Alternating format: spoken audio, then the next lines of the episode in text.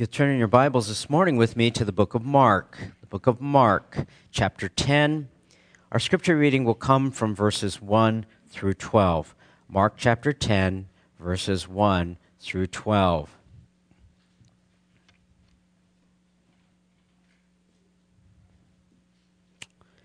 In this particular text, Jesus has left the area of Galilee and crossed over the Jordan River to the area that is called the Beyond or Perea, beyond the Jordan, and he begins this section by teaching on the subject of divorce. Mark chapter 10, verses 1 through 12. The Word of God reads Getting up, he went from there to the region of Judea and beyond the Jordan crowds gathered around him again, and according to his custom, he once more began to teach them. Some Pharisees came up to Jesus, testing him, and began to question him whether it was lawful for a man to divorce a wife. And he answered and said to them, What did Moses command you? They said, Moses permitted a man to write a certificate of divorce and send her away. But Jesus said to them, Because of your hardness of heart, he wrote you this commandment. But from the beginning of creation, God made them male and female. For this reason, a man shall leave his father and mother, and the two shall become one flesh. So they are no longer two, but one flesh. What therefore God has joined together, let no man separate. In the house, the disciples began questioning him about this again. And he said to them, Whoever divorces his wife and marries another woman commits adultery against her. And if she herself divorces her husband and marries another man, she is committing adultery. Let's bow together in a word of prayer before we begin our study. O God in heaven, we are grateful for your word, which proclaims to us truth. And Father, we pray once again that you would open the eyes of our heart, illumine our minds, grant to us understanding, especially on this sensitive subject. And grant to me, Father, your Spirit, that I might divide your word accurately for your glory and your name's sake, we pray. Amen. This morning, we are going to be addressing a subject that is rather sensitive. It is on the subject of Jesus' teaching on divorce. In our day and age, divorce is very common, and I'm sure all of us know of someone, have been affected by, perhaps even personally, the, tragedy of divorce. Perhaps it's a good friend, perhaps it's our parents, perhaps maybe it may even have been you yourself who have been through a divorce. The statistics are rather staggering. Every 13 seconds. Every 13 seconds, according to one article that I read, there is one divorce in America. There are nine divorces in the time that it takes for a couple to give their two minute vows in marriage. Statistically, there are roughly almost two and a half million divorces per year in the United States. Those with the highest divorce rates in terms of their job or profession tend to be at the very top. The, those who are involved with being dancers, bartenders, and massage therapists. Those with the lowest divorce rates are at the very lowest agricultural engineers, optometrists, and clergy. There is no real good divorce in an article that Elizabeth Marquet wrote and Patrick Cambert in the Chicago Tribune entitled Wounds of Divorce Linger Long Past Childhood. The research brought about and challenged the idea of the myth of a good divorce. They concluded We found that even young people who grew up in a so called good divorce, one in which their divorced parents got along reasonably well and stayed involved in their lives, still suffered negative effects. Two thirds of kids from intact families went to a parent when they needed comfort, but only one third of children of divorced families did that. They would more likely go to a friend or a sibling. Three times as many would say they love their mother but didn't respect her. Four times as many say they would love their father but don't respect him. In the research, Marcate summarizes the study as stating, quote, the idea of a good divorce is good for children is popular. But we found that while an amicable or quote unquote good divorce, again, one in which the parents reasonably get along, is better than, of course, than a bad divorce, but it is inaccurate and misleading to describe the children's experience as good. In other words, some would say, well, we're going to get a divorce. It's going to be good for the kids because it's not good for us to stay together in the state that we're in.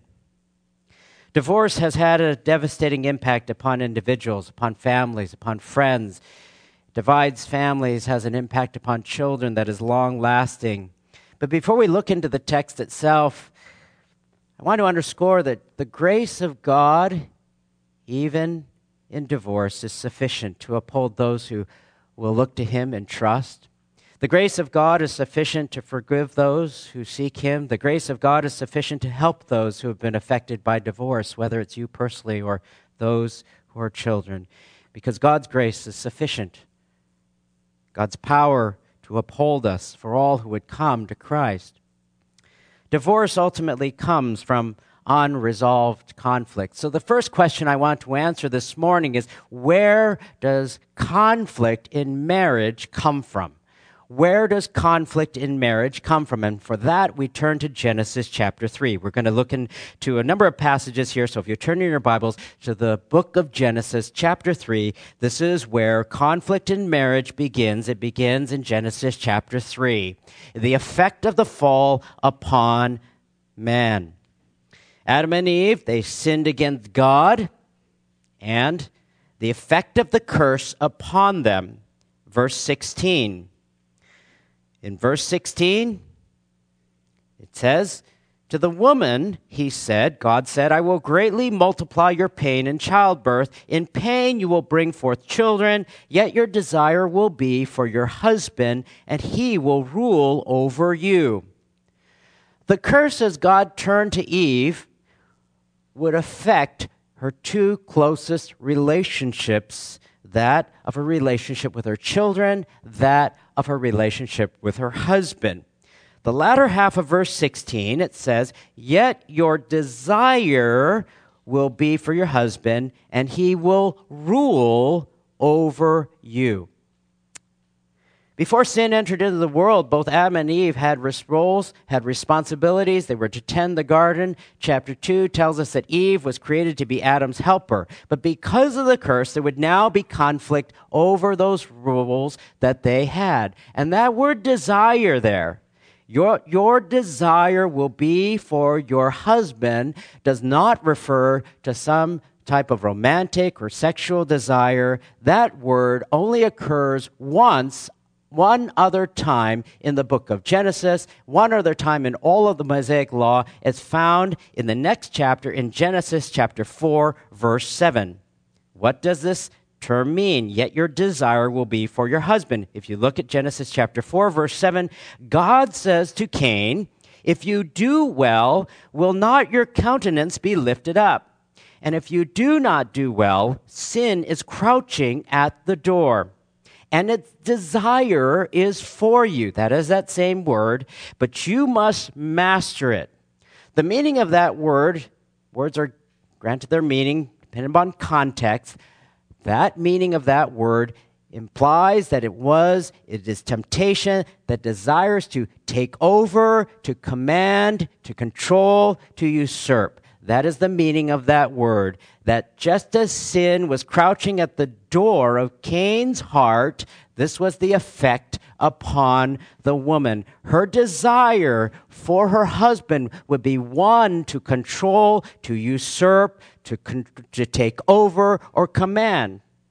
On the other hand, verse 16 also says in the book of Genesis, and he will rule over you. What does that word mean? That particular word means the idea of an oppressive, it communicates the idea of an oppressive, a despotic, a harsh rule. In other words, part of the curse that would be upon the man would not be that he would be some sort of considerate, thoughtful, godly servant leader. No, he would be a domineering, chauvinistic, oppressive leader, would be his inclination because of sin. And so here is a part of the curse. Part of the curse would be upon the woman, and part of the curse would be upon the man. For the woman would be desirous to take over the leadership of the man, to control, to usurp, and his inclination because of sin would be to have a domineering, chauvinistic, oppressive type of leadership rather than a loving relationship of harmony within the family. And that is where marital conflict began. It began because of the curse, and it has been that way throughout all of human history. Not just in America, but even in biblical times, because of this conflict, there has been an entire graveyard of broken marriages and broken families that have ended in divorce. And that is the subject that Jesus addresses today. So let's look at the text in Mark chapter 10, verses 1 and 2. It says in Mark chapter 10, verses 1 and 2 Getting up, he went from there into the region of Judea and beyond the Jordan. Crowds gathered around him, and according to his custom, he began to teach them. Verse 2 Some Pharisees came to Jesus, testing him, began to question whether it was lawful for a man to divorce a wife. Now, these Pharisees had been tracking Jesus for a long, long time. The religious leaders, they had wanted him dead for a long, long time. They've wanted to kill him, but it wasn't that easy because even though Jesus began to teach more difficult things for the people to accept, even though some people who were disciples, as we saw in John chapter 6, verse 66, that they no longer followed him because of the toughness of his teaching, because of the difficulty of things that he was teaching, he was still a very, very popular teacher because he had gone around and continued to heal thousands of people. He continued to cast out demons. He continued to feed the masses, tens of thousands of people. He would teach as no other rabbi had taught. He continued to raise the dead, virtually eradicating disease from the nation of Israel, unlike anyone else in their history. Jesus came on the scene and he was still very popular, as we will see all the way up, even through the last week of his life. He is a very popular, popular figure. And so the religious leaders of that day, even though they hated him, they hated him so much, they wanted him dead, they wanted to discredit Jesus and entrap him in his own words. They wanted the people and the popular opinion to be turned against Jesus so that they could more easily get rid of Jesus. So they waited for the right time, the right place, and the right question to ask of Jesus. And that little phrase, and beyond the Jordan, tells us a lot. Beyond the region that was the beyond was known as Perea. This begins what is known a short period of time, what is known as the Perean ministry. He crosses over the Jordan River. It's called the beyond or Perea, and his ministry is going to begin here, and he will travel south towards Jerusalem, by which he is going to then be crucified. What is significant about this particular region is that he is now crossed into a region that was under the jurisdiction of Herod Antipas. Of Herod Antipas. You might recall that Herod Antipas was the one who imprisoned John the Baptist and then had him decapitated. Why?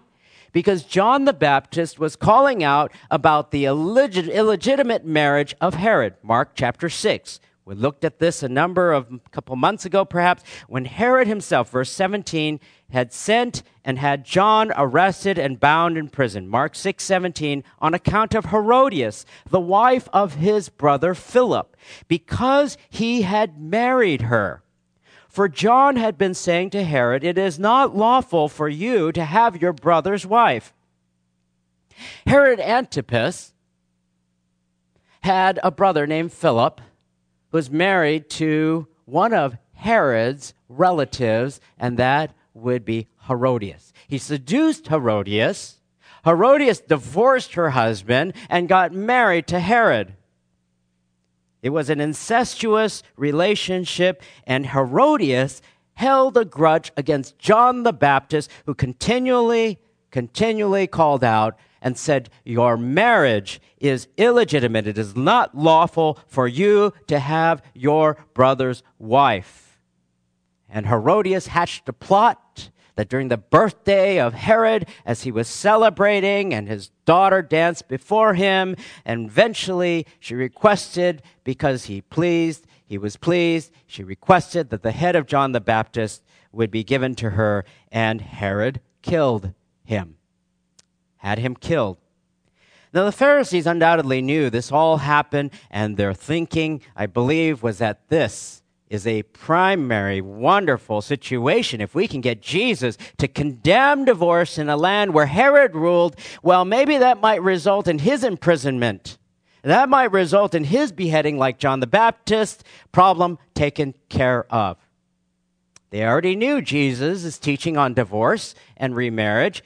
In Matthew chapter 5, in the wonderful Sermon on the Mount, Jesus says in Matthew 5:31, it was said, "Whoever sends his wife away, let him give her a certificate of divorce. But I say to you that everyone who divorces his wife, except for the reason of unchastity, makes her commit adultery, and whoever marries a divorced woman commits adultery." They just wanted him to do it again and to teach again that same thing in the land where Herod Antipas was ruler in the region of Perea. So they came, verse 2. They came to Jesus testing him. They came to Jesus testing him and began to question him as to whether it was lawful for a man to divorce a wife. They were testing him. They weren't there to find out what was the truth. They wanted to place him into a situation where he would perhaps indict himself before the people and lose credibility. And in the parallel passage in Matthew chapter 19, it adds to that little phrase, for any reason at all. Is it lawful for a man to divorce a wife for any reason at all? In their mind's eye, this was the right place, the right question, and the right time to entrap the Lord Jesus Christ. So let's look at what they said in the Mosaic command in verses 3 and 4. Jesus answers masterfully here by pointing them to the Word of God, to the Torah. What did Moses command you? What did Moses command you? And again, this was a wonderful way because it points them to interpret the Word of God or at least share what their belief was that it said.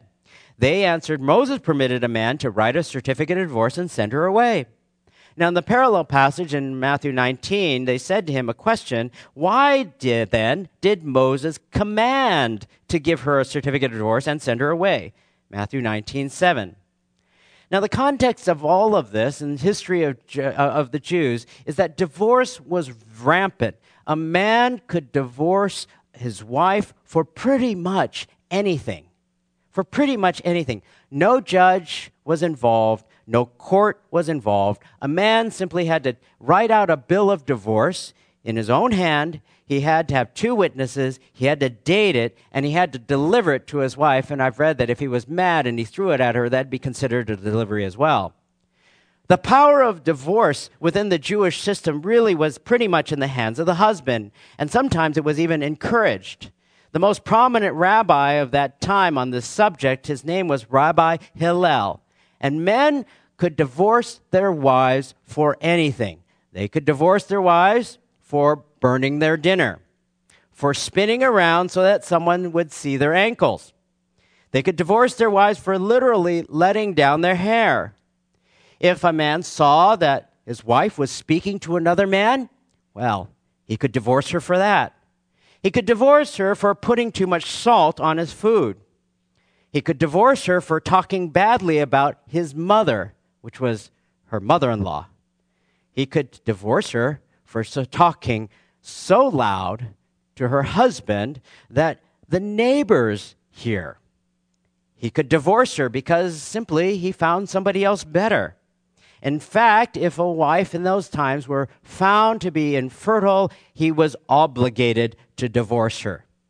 Even on apocryphal writings, in a book called the Book of Ecclesiasticus, it's an apocryphal Jewish book of sayings. In chapter 25, verse 25, it says, Allow no outlet to water and no boldness of speech in an evil wife.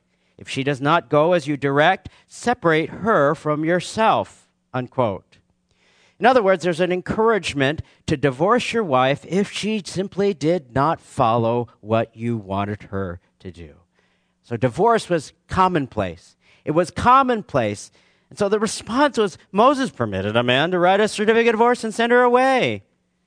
And they asked, why did Moses command that?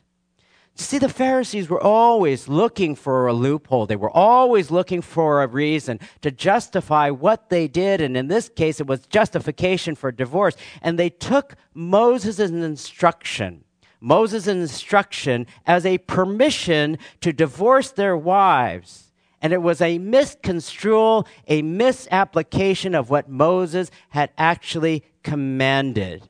For they took what Moses had said and turned it into a command. Let's look at what Moses says. If you turn your Bibles to Deuteronomy 24, Deuteronomy 24, verses 1 through 4, where this instruction is given. Deuteronomy 24, verses 1 through 4. Now, when you look at Deuteronomy 24, this is like what we call case law. Case law. It is a scenario, it is a description of something that happened. And what they did was they took a description of a circumstance and they turned it into a prescription for permission. I was reading the other day about uh, Washington State uh, they have a distracted driving law. And according to the Washington State Patrol in the state of Washington, if you are uh, driving along and you're uh, holding on to your cell phone, well, that's illegal.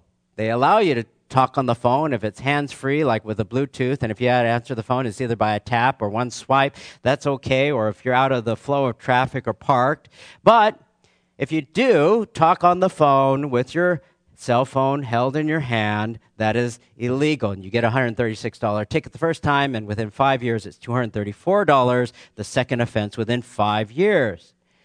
That's a description of the law. Now, it would be misconstruing of me, misconstruing of the law, if I told you that holding onto and talking on a cell phone is perfectly acceptable and there's no charge unless you're seen by the police then you've got to pay $136, but otherwise it's okay. No, it's not acceptable. It is against the law. It's not prescribing that I do something as long as the police don't see me. It's against the law. That would be misconstruing the law. And the very fact that there is a fine of $136 might be likened to a concession as opposed to the police officer taking that cell phone out of your hand, putting it on the ground, smashing with a hammer, and giving it back to you. Instead, he gives you a ticket. The ticket is because this happens so very frequently. There's a concession, perhaps even a warning sometimes, but now it's a ticket. It happens so frequently. I remember I had a boss a long time ago he was pulled over by a cop because he was talking on his cell phone. This is before the law was implicated, uh, uh, uh, you know, instituted. He was talking on his cell phone with one hand. He was working on his computer with his other hand and driving with his knee. And the cop was so angry with him, he made him take all of that and put it in his trunk. The Pharisees had taken this instruction in Deuteronomy 24, this case law of what was described, and they turned it into a prescriptive permission to divorce for almost any reason. So let's look at that in chapter 24. When a man takes a wife and marries her, And it happens that she finds no favor in his eyes because he has found some indecency in her. Now we'll stop right there. This is just a description. But out of this description, the most popular rabbinic tradition in Jesus' time, as reflected in the Targum in the first century, interpreted this verse as a command that God had commanded them. God had commanded them to divorce.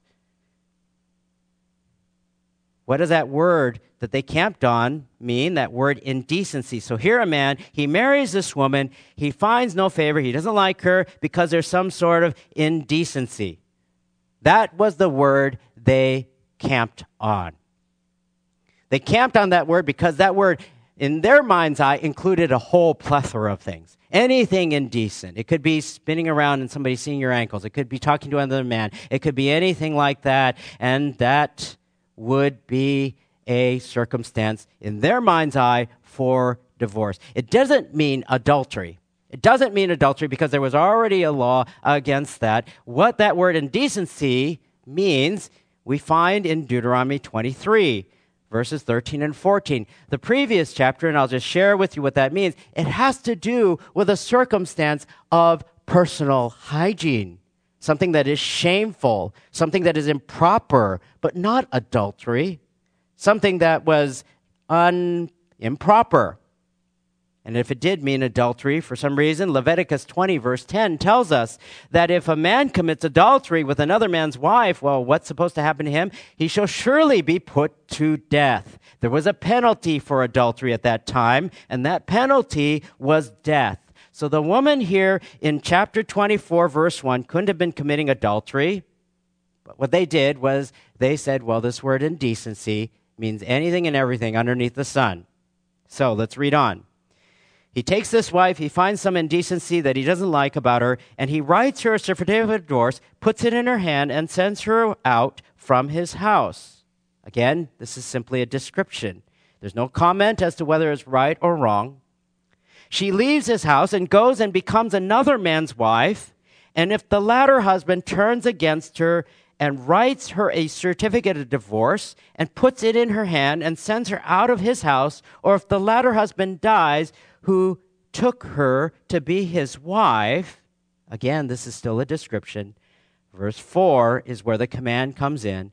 Then her former husband, who sent her away, is not allowed to take her again to be his wife since she has been defiled. For this or that is an abomination before the Lord, and you shall not bring sin into the land which the Lord your God gives you as an inheritance.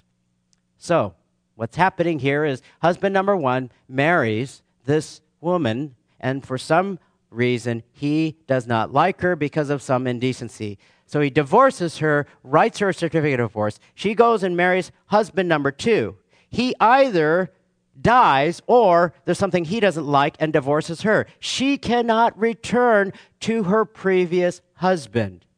That is the command. She cannot return to her previous husband. This is not a command that permits divorce. This is a command that is prohibiting remarriage. This is about remarriage. It is not about divorce. She cannot return to husband number one after she's married husband number two. It's a prohibition when remarriage, prohibition about remarriage when you've had a divorce because it wasn't adultery and she remarries. So the law was given as a concession. It was given as a concession to protect the women from being divorced by men, from doing this wife swap thing. I'm tired of her. Oh no, I'll take her back. I'm going to do this. And all of these things, which was very rampant in those days. That's the context by which this was given. Verse 5. But Jesus said to them, they said, Well, you know, this was what Moses commanded, which they were wrong. Jesus said to them, Because of your hardness of heart, he wrote you this commandment. Because God knew. God knew divorce was simply going to happen.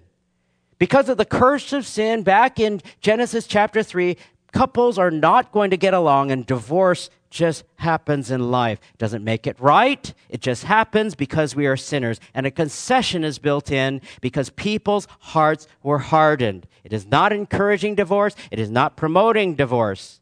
And over time, what we see in the Old Testament was that God chose not to put to death all adulterers. He chose not to execute all adulterers, as Leviticus 20, verse 10 would say. And God, because He is the giver of law, has the prerogative to provide mitigation to that law because God made the law. And over time, as we see, no longer were adulterers being put to death. That doesn't make them any less guilty. It is a concession. 1 Corinthians 6 tells us, though, that those continue to do it won't inherit the kingdom of God. But for example, when David committed adultery against God and he committed adultery with Bathsheba, it says in 2 Samuel chapter 12 verse 13 when David was confronted, verse 13 of 2 Samuel 12, then David said to Nathan, I have sinned against the Lord. And Nathan said to David, the Lord also has taken away your sin. You shall not die. It is an exercise of God's grace. God has the prerogative to provide that mitigation. Over time, we see that. Solomon, too. Solomon committed many adulteries, and God spared his life as well. God chose to exercise patience. He chose to spare the life of people who had committed adultery. God built into the law a concession. Why? Jesus says, because of the hardness of heart. Matthew 19, verse 8 says, Because of the hardness of heart, Moses permitted you to divorce your wives, but from the beginning, it has not been this way. What was it supposed to be from the beginning? Verse 6 tells us, But from the beginning of creation in Mark, God made them male and female. For this reason, a man shall leave his father and mother, for the two shall become one flesh. So they are no longer two, but one flesh. What therefore God has joined together, let no man separate. Here, Jesus outlines at least three reasons. Three reasons why divorce was never God's intention. First of all, it was never God's intention for divorce because that's how it was from the very beginning. Jesus goes all the way back to the beginning with Adam and Eve, God's plan for marriage. In God's original plan, divorce was never to be a part of that. There was Adam and Eve, and that's it. I mean, imagine if they had a divorce. There's no one else to marry to. That'd be the end of the human race. Never God's intention from the beginning. Secondly, divorce was never God's intention because God puts marriages together. Marriage is a work of God, what therefore God has joined together. It is the hand of God that has placed marriages together, and the command is let no man separate. Thirdly, the joining of two as one is intended to be permanent. That word joined together means and can be translated from Genesis chapter 2 verse 24 it means that to cling to to hold fast to to glue together to stick together it means stuck. It's a very strong word in which there's a permanence that is communicated there. God's intention is that marriage is a lifelong commitment. Jesus is saying that God hates divorce because it was never intended from the beginning. It was intended to be perfect and it is the work of God. So then, what does God think of divorce? If you turn in your Bibles to the book of Malachi, the last book of the Old Testament, and we'll be looking at that chapter in another passage as well. Malachi chapter 2, verse 16. Malachi chapter 2, verse 16. What does God think of divorce? It is very, very simple. It says in Malachi chapter 2, verse 16, For I hate divorce God hates divorce. That is what God thinks of divorce. He hates it. But at this point, someone might then ask, what defines a marriage? What defines a marriage? We've been talking a little bit about this in our adult Sunday school. What defines a marriage? There are two things that define a marriage in the Bible. As Jesus points out, marriage is between one man and one woman. This is how it has been since the beginning. It is an institution that was created by God from the very beginning in Genesis 2:24. Secondly, there is a covenant made between the man and woman. Malachi 2 verse 14. Malachi 2, verse 14, just a few verses earlier. The Lord has been, it says, a witness between you and the wife of your youth, against whom you have dealt treacherously though she is your companion and your wife by covenant. By covenant. That's why we call it the covenant of marriage. Marriage is a solemnized covenant. That's why there are vows or promise or whatever it may be in whatever process there is, there is a promise or a vow, a covenant made. Doesn't matter if they are two uh, non Christians, it doesn't matter if they're walking with God or not. Marriage is between one man and one woman, and there is a covenant that is made. It may be verbal, it may be on paper, it may be a religious ceremony, it may be some sort of legal process, whatever it is, there's some sort of covenant or agreement that is made between one man and one woman. And understanding that you have to make a covenant or vow is very important in the definition of marriage. We call it a marriage covenant or the covenant of marriage. This can be illustrated, for example, in a situation uh, uh, many years ago, about a decade ago, when I was in India. I was teaching in a seminary class. It was on biblical counseling, and after class one day, the, the students come and they say, uh, we, we, have a problem. Uh, we need some advice." They're asking for advice on behalf of their friend.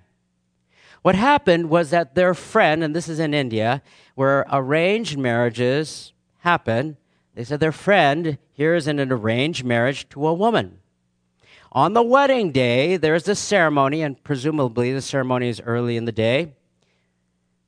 There's a ceremony that happens. The ceremony is done, but before the marriage is consummated in the evening, the woman beats up the man. Now, I'm assuming she gave him a pretty good beating because he runs away. And furthermore, the man discovers that the woman was mentally retarded. After being beat up, he runs to his friends not wanting to be in this relationship anymore. He wants to know what are his options? Is he married? Is he unmarried? If he's married, what does he have an out out of this marriage? She badly beat him up. She's mentally retarded. The marriage has not been consummated yet, and this is an arranged marriage. So how does this all apply? Students ask, we need help. So as I mentioned now, when we look at marriage, the covenant made between one man and one woman. The fact that it was an arranged marriage doesn't give him an out. He can't say, Well, I didn't choose his wife. When you're in an arranged marriage, you have surrendered that wife more than likely to your parents or whoever set up the marriage. It's just their fault. Bad vetting, you know? No returns.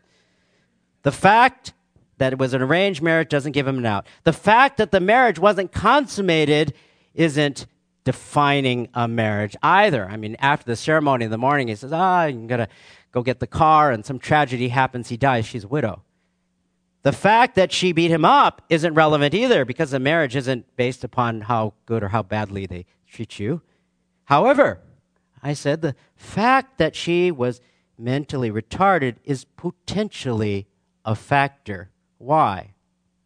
Because both parties need to understand and agree to this covenant that they are making to one another. So I asked the students just one question after leading them through the logic of it, did she know, given her mental capacity, and understand what she was doing and what a marriage was? Apparently, the students knew this lady. They looked at one another and they said, Yes. And I said, Well, they're married. He doesn't have an out. Now, practically speaking, in many circumstances like this, this is a wonderful opportunity for the church to step in to provide counseling, to provide shelter, sometimes to provide a brief respite for protection, sometimes to provide all sorts of provision. There are all sorts of ways that the church can minister to extend to them the help and the grace they need so that this marriage will be successful in the eyes of God. But they are married. Marriage is a covenant made between one man and one woman, and it is a covenant. No matter what society may say, no matter what the laws of the land may say, no matter what a culture may say, what matters, it was what God says in His Word. And God says in His Word that it is defined by a covenant relationship between one man and one woman. That is what a marriage is. Scriptures help us to define what reality is, what is true. So Jesus answers the Pharisees by reaffirming the intention of God, which is that marriage is to be a lifelong covenant and commitment between one man and one woman. Now, the disciples, verse 10, begin scratching their heads because this is all very challenging to their whole system of thinking. It says in verse 10 In the house, the disciples began questioning him about this again. And he said to them, Whoever divorces his wife and marries another woman commits adultery against her. And if she divorces her husband and marries another man, she is committing adultery. Now, the disciples are thinking this through, and they're immersed in this culture. They're immersed in this culture when they can just simply write a certificate of divorce. You don't have any, have any court system. You don't have to have a judge. You just have to have two witnesses, date it, write uh, uh, uh, the certificate of divorce, and, and, and give it to the woman, and, and she has to uh, leave. They were immersed in this kind of freewheeling type of divorce culture. And the disciples were questioning him, it says. And Mark doesn't record all of the conversation. This is how Mark writes. Mark is the shortest of the Gospels. And Mark simply gets to the point. You'll find that a lot of his narrative, he just gives the bottom line of everything. Now, Matthew 19, Matthew 19, and Jesus responds to a question that they had. Matthew 19, verse 9, and he says, Whoever divorces his wife except for immorality and marries another woman commits adultery in Matthew 19, 9. He had previously taught the same thing that Matthew records in Matthew chapter 5. He says in Matthew 5:31, it was said, "Whoever sends his wife away, let him give her a certificate of divorce." In other words, this is what was said. But I say to you, He's clarifying the Mosaic law, not changing it. He's clarifying because they had misinterpreted that everyone who divorces his wife except for the reason of unchastity makes her commit adultery. And whoever marries a divorced woman commits adultery. Now, some would call these passages, it's well known that it's called these passages, the exception clause. The exception clause. When Jesus says, whoever divorces his wife except for immorality, or whoever divorces his wife except for the reason of unchastity. Both of those words are the same. They're the same. They come from the word porneia. Porneia. You probably recognize the form of that. It's pornographic. That's where we get that word from, I believe. And it means uh, this immorality and this unchastity, and that includes, by the way, adultery. Includes adultery. We find that in that list, of adultery in Leviticus chapter 20, verses 10 all the way through 16. There are a number of things that they are grouped together that would help us to understand the category of what porneia is. And in that list, in the book of Leviticus, not only does it include adultery as the first thing on that list, but it includes incest, includes prostitution, includes homosexuality and bestiality, all sexual sins for which the Old Testament demanded as a penalty death. In other words, any of those corrupt and perverted sexual activities was a permissible ground for divorce. They're all under this category of the meaning of the word porneia. All of them would be included behind this word incest, prostitution, homosexuality, bestiality, adultery. Now, there's no conflict between the Gospel of Matthew and the Gospel of Mark. As we've seen before in the Gospels, the inclusion of a clause by one author and not by another, or vice versa, is intentional for emphasis and I think Mark didn't include it, as I mentioned, because of his style. He just simply gets to the point. The bottom line of what Jesus was trying to communicate to them that the original intention was no divorce. Don't look for loopholes, don't look for the exceptions. But up to this point in time, if divorce does happen, Matthew outlines for us, up to this point in time, mm, divorce does happen, it must be then on the basis of what we find then what Jesus says, that of sexual immorality. Sexual immorality. That is the exception. Now, some Christians take a view. There's a view that says, well, there's never to be any divorce and never to be any remarriage. There are no exceptions. Because some are very vigilant and the, the motive, I believe, is good, in which they're so sensitive and protective of the covenant of marriage that they don't believe that there ever ought to be a case where divorce is permitted. But divorce is not only stated by Jesus with an exception here in the New Testament in the Gospel of Matthew, but it's illustrated by God Himself. It's illustrated by God Himself. You might recall in Israel's history, back in 930 BC, after King Saul, after King David, after King Solomon, the nation of Israel divided into two. There was a northern kingdom and the southern kingdom. The northern kingdom was composed of 10 tribes with wicked kings throughout its history. They had turned against God. They had committed what God would call spiritual adultery in her relationship with God. They had no kings, no kings from the Davidic line. And after hundreds of years of idolatry by the northern 10 tribes, God says this in Jeremiah chapter 3, verse 8. He says in Jeremiah 3 8, And I saw that for all the adulteries of faithless Israel, I had sent her away and given her a writ of divorce. God Himself divorced northern Israel on the basis of her idolatry, her adulterous, unfaithful relationship to Him. Now, the southern kingdom was more faithful, although not completely. His covenant he kept with David. He did not divorce Judah. They had some good kings that led them back to God, some bad kings. He did not divorce them, but he would have a time of separation in which they would be exiled, but God would bring them back. God Himself, even in that, uses this picture of their spiritual adultery and He writes them a writ of divorce.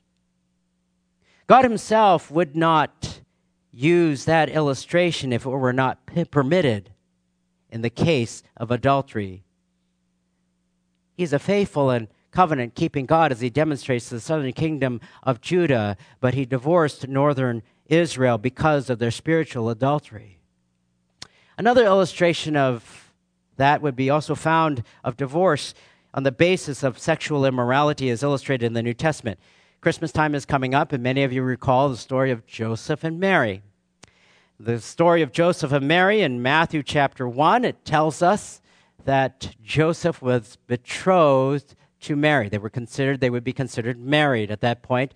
It would be much stronger than what we would consider our engagement period. But in that betrothal period, it was given, and that betrothal period would last a while, nine months, a year or so, in order that the young man who's going to marry this uh, young lady would be able to establish a home, be able to establish a trade by which he could support his wife, and also it was a testing period to see if that woman had been faithful.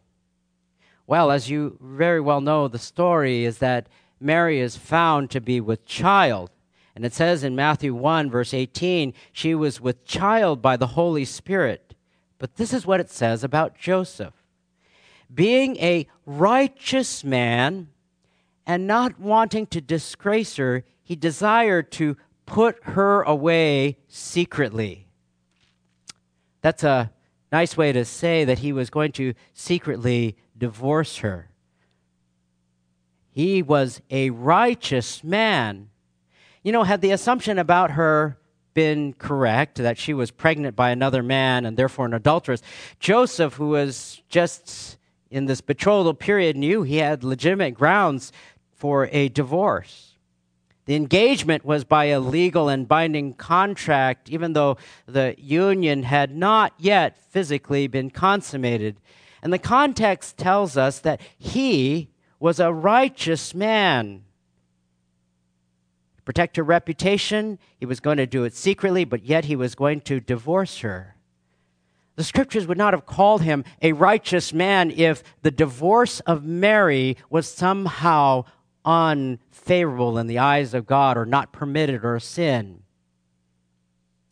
So we see that divorce is permitted not only stated by Jesus, but illustrated in the Old Testament by God Himself, illustrated in the New Testament by Joseph and Mary on the grounds of sexual immorality. But is it always permitted in all sexual sin situations? In other words, a case where perhaps a wife is stuck in an undesirable marriage and she wants out.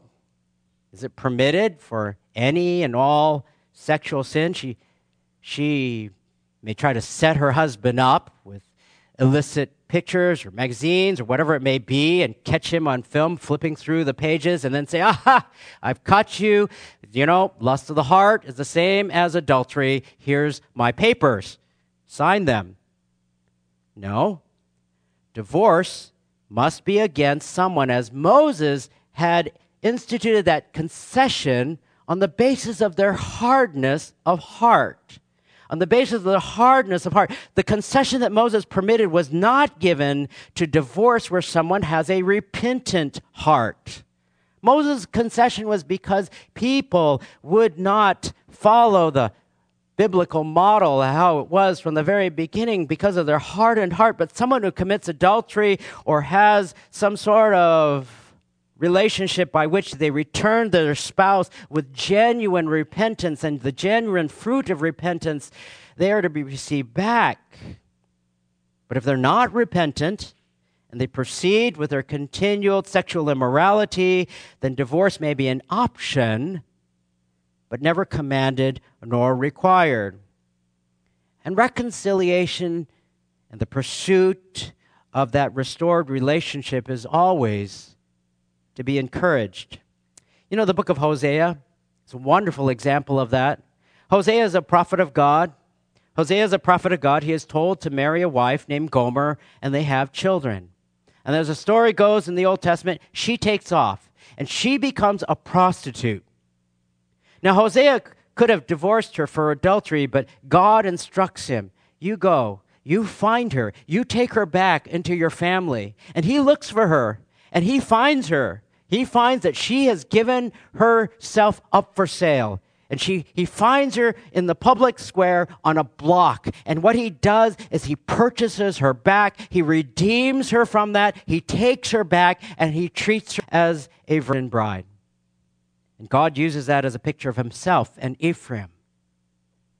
A picture of grace, a picture of forgiveness, a picture of genuine love, a picture of the pursuit of a restored relationship. And that desire should always be the desire that reconciliation and restoration for the repentant would be there.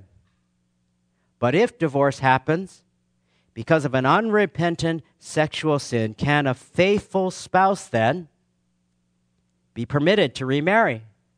For example, if somebody takes off and desires not to repent, not to turn. They have a hardened heart, and there is a divorce proceeding that happens, and they are separated. Is the innocent spouse then allowed to remarry? And the answer would be yes. The answer would be yes. Why? If Leviticus 20, verse 10, were still being practiced, that adulterer would be put to death. And when he's put to death, she's free. She's free. She's no longer bound to any spouse. She's free to remarry. So, in the case in which there is a biblical divorce, there is the availability of a biblical remarriage. An unbiblical divorce, divorce other than adultery up to this point in time in God's revelation, results in more adultery, as Jesus states here in his instruction to the disciples. So, divorce is not commanded, it is only because of one's hardened heart. If there is sexual sin, and there's a genuine repentance upon the one who is the offender, there's no hardness of heart. There's no basis of divorce. They're to take them back. They're to work on a restored relationship. But divorce is permitted in the case of an unrelenting, unrepentant sexual sin. But then you say, well, I heard there's a second case in which divorce is allowed in the case of abandonment. Lord willing, we'll look at that next week. Let's bow in prayer. Father in heaven, we give you thanks for your word, which shines a light upon our sinful world and gives us a path out of the brokenness that we have all experienced. The brokenness of relationships, the brokenness of the effect of sin. But Father, we are grateful for your wonderful grace. That, Father, even though we have sinned so often against you, you have received us back. You have pursued us. You were the one who redeemed us from the bondage of our own sin. And you are a faithful God. So I pray, Father, may we be ever faithful. Strengthen the marriages that are here. We pray, God, that you would help us to understand what your word would say, that we might walk in obedience. And when we do, Lord, fill our hearts with peace and great joy for your glory and your name's sake. In his name we pray.